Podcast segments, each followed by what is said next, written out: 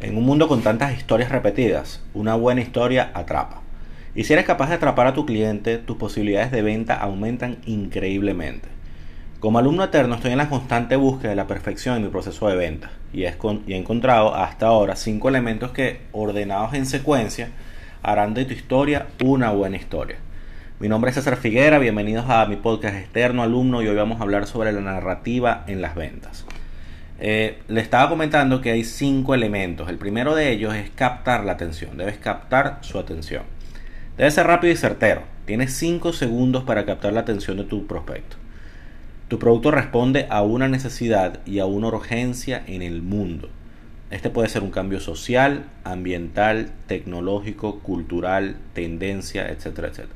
Algo pasó en el mundo y tu producto es respuesta a ello. Este cambio te hizo actuar a ti probablemente te haya hecho modificar tu producto o servicio en base a este nuevo mundo y debe hacer actuar a tu target. Mencionar y poner sobre la mesa este cambio hará abrir a tu prospecto sobre sus miedos o cómo se han visto afectados.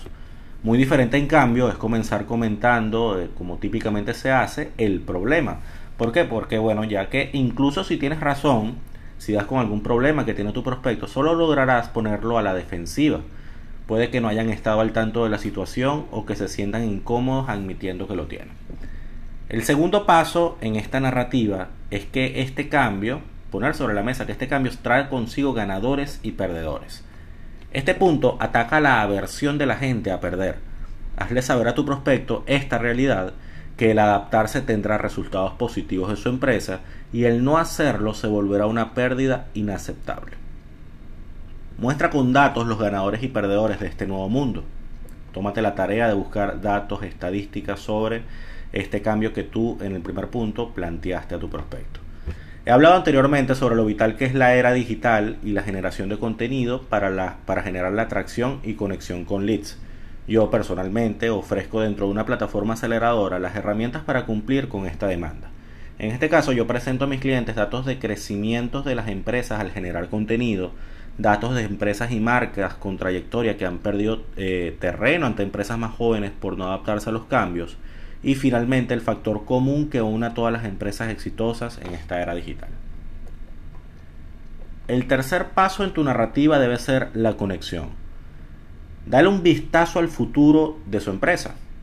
Hazle visualizar su mundo perfecto, futuro que obtendrán gracias a tu producto o servicio. No solo la visualización del futuro debe ser deseable, sino además difícil de alcanzar sin tu ayuda, porque para eso existe eh, tu empresa, ¿correcto? Debe ser necesario para alcanzar estos objetivos de tu, de tu prospecto. La cuarta ya es donde empieza ya a presentar las personas la oferta de valor. Fíjate que está en el cuarto punto, no está en el primero como por lo general en uno empieza lo que es el, el discurso de venta. Pero en esta narrativa intento cambiar totalmente esta, lo, lo, lo que se viene haciendo tradicionalmente. En este cuarto punto de la oferta de valor, ya es hora de presentar tu producto.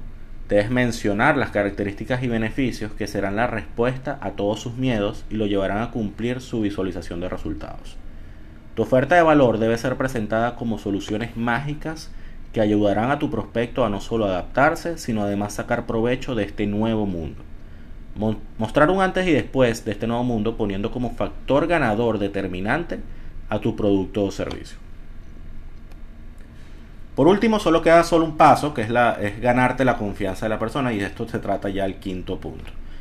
En toda la narrativa, el arco de la historia, fíjate que estamos armando un arco de la historia, es si vienes conmigo, llegarás a la tierra prometida. En este punto, lo único que se cuestiona tu prospecto es tu habilidad de cumplir. Quiere ver resultados positivos en alguien parecido a él, Acá, eh, en este, en este punto, es buen momento de sacar datos, de sacar estadísticas, de sacar testimonios, todo lo que tú hayas podido recopilar en base a los resultados de tu producto o servicio.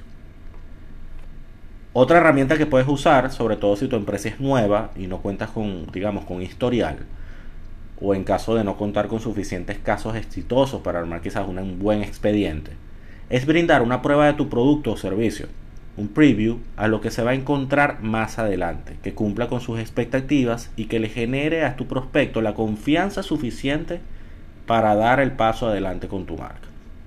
Estos son los cinco puntos que para mí eh, son fundamentales en el mundo de hoy, en el mundo de las ventas, que es crear la narrativa perfecta, un arco de historia, un seguimiento totalmente, eh, digamos, llevado de la mano, un arco de historia que, que, atrape a tu prospecto y que le haga eh, entrar en ese, en ese estado de venta, en ese estado de urgencia que tanto estamos deseando llegar durante nuestros argumentos o durante nuestro discurso de venta. Es simplemente cambiar la perspectiva tradicional de cómo se viene haciendo, que es plantear un problema, plantear una solución o empezar simplemente a enumerar incontables beneficios y características de tu producto o servicio. Se trata ya de crear una buena narrativa que, que atrape a tu prospecto y que lo encamine ya a un proceso ya de cierre, un proceso de conversión.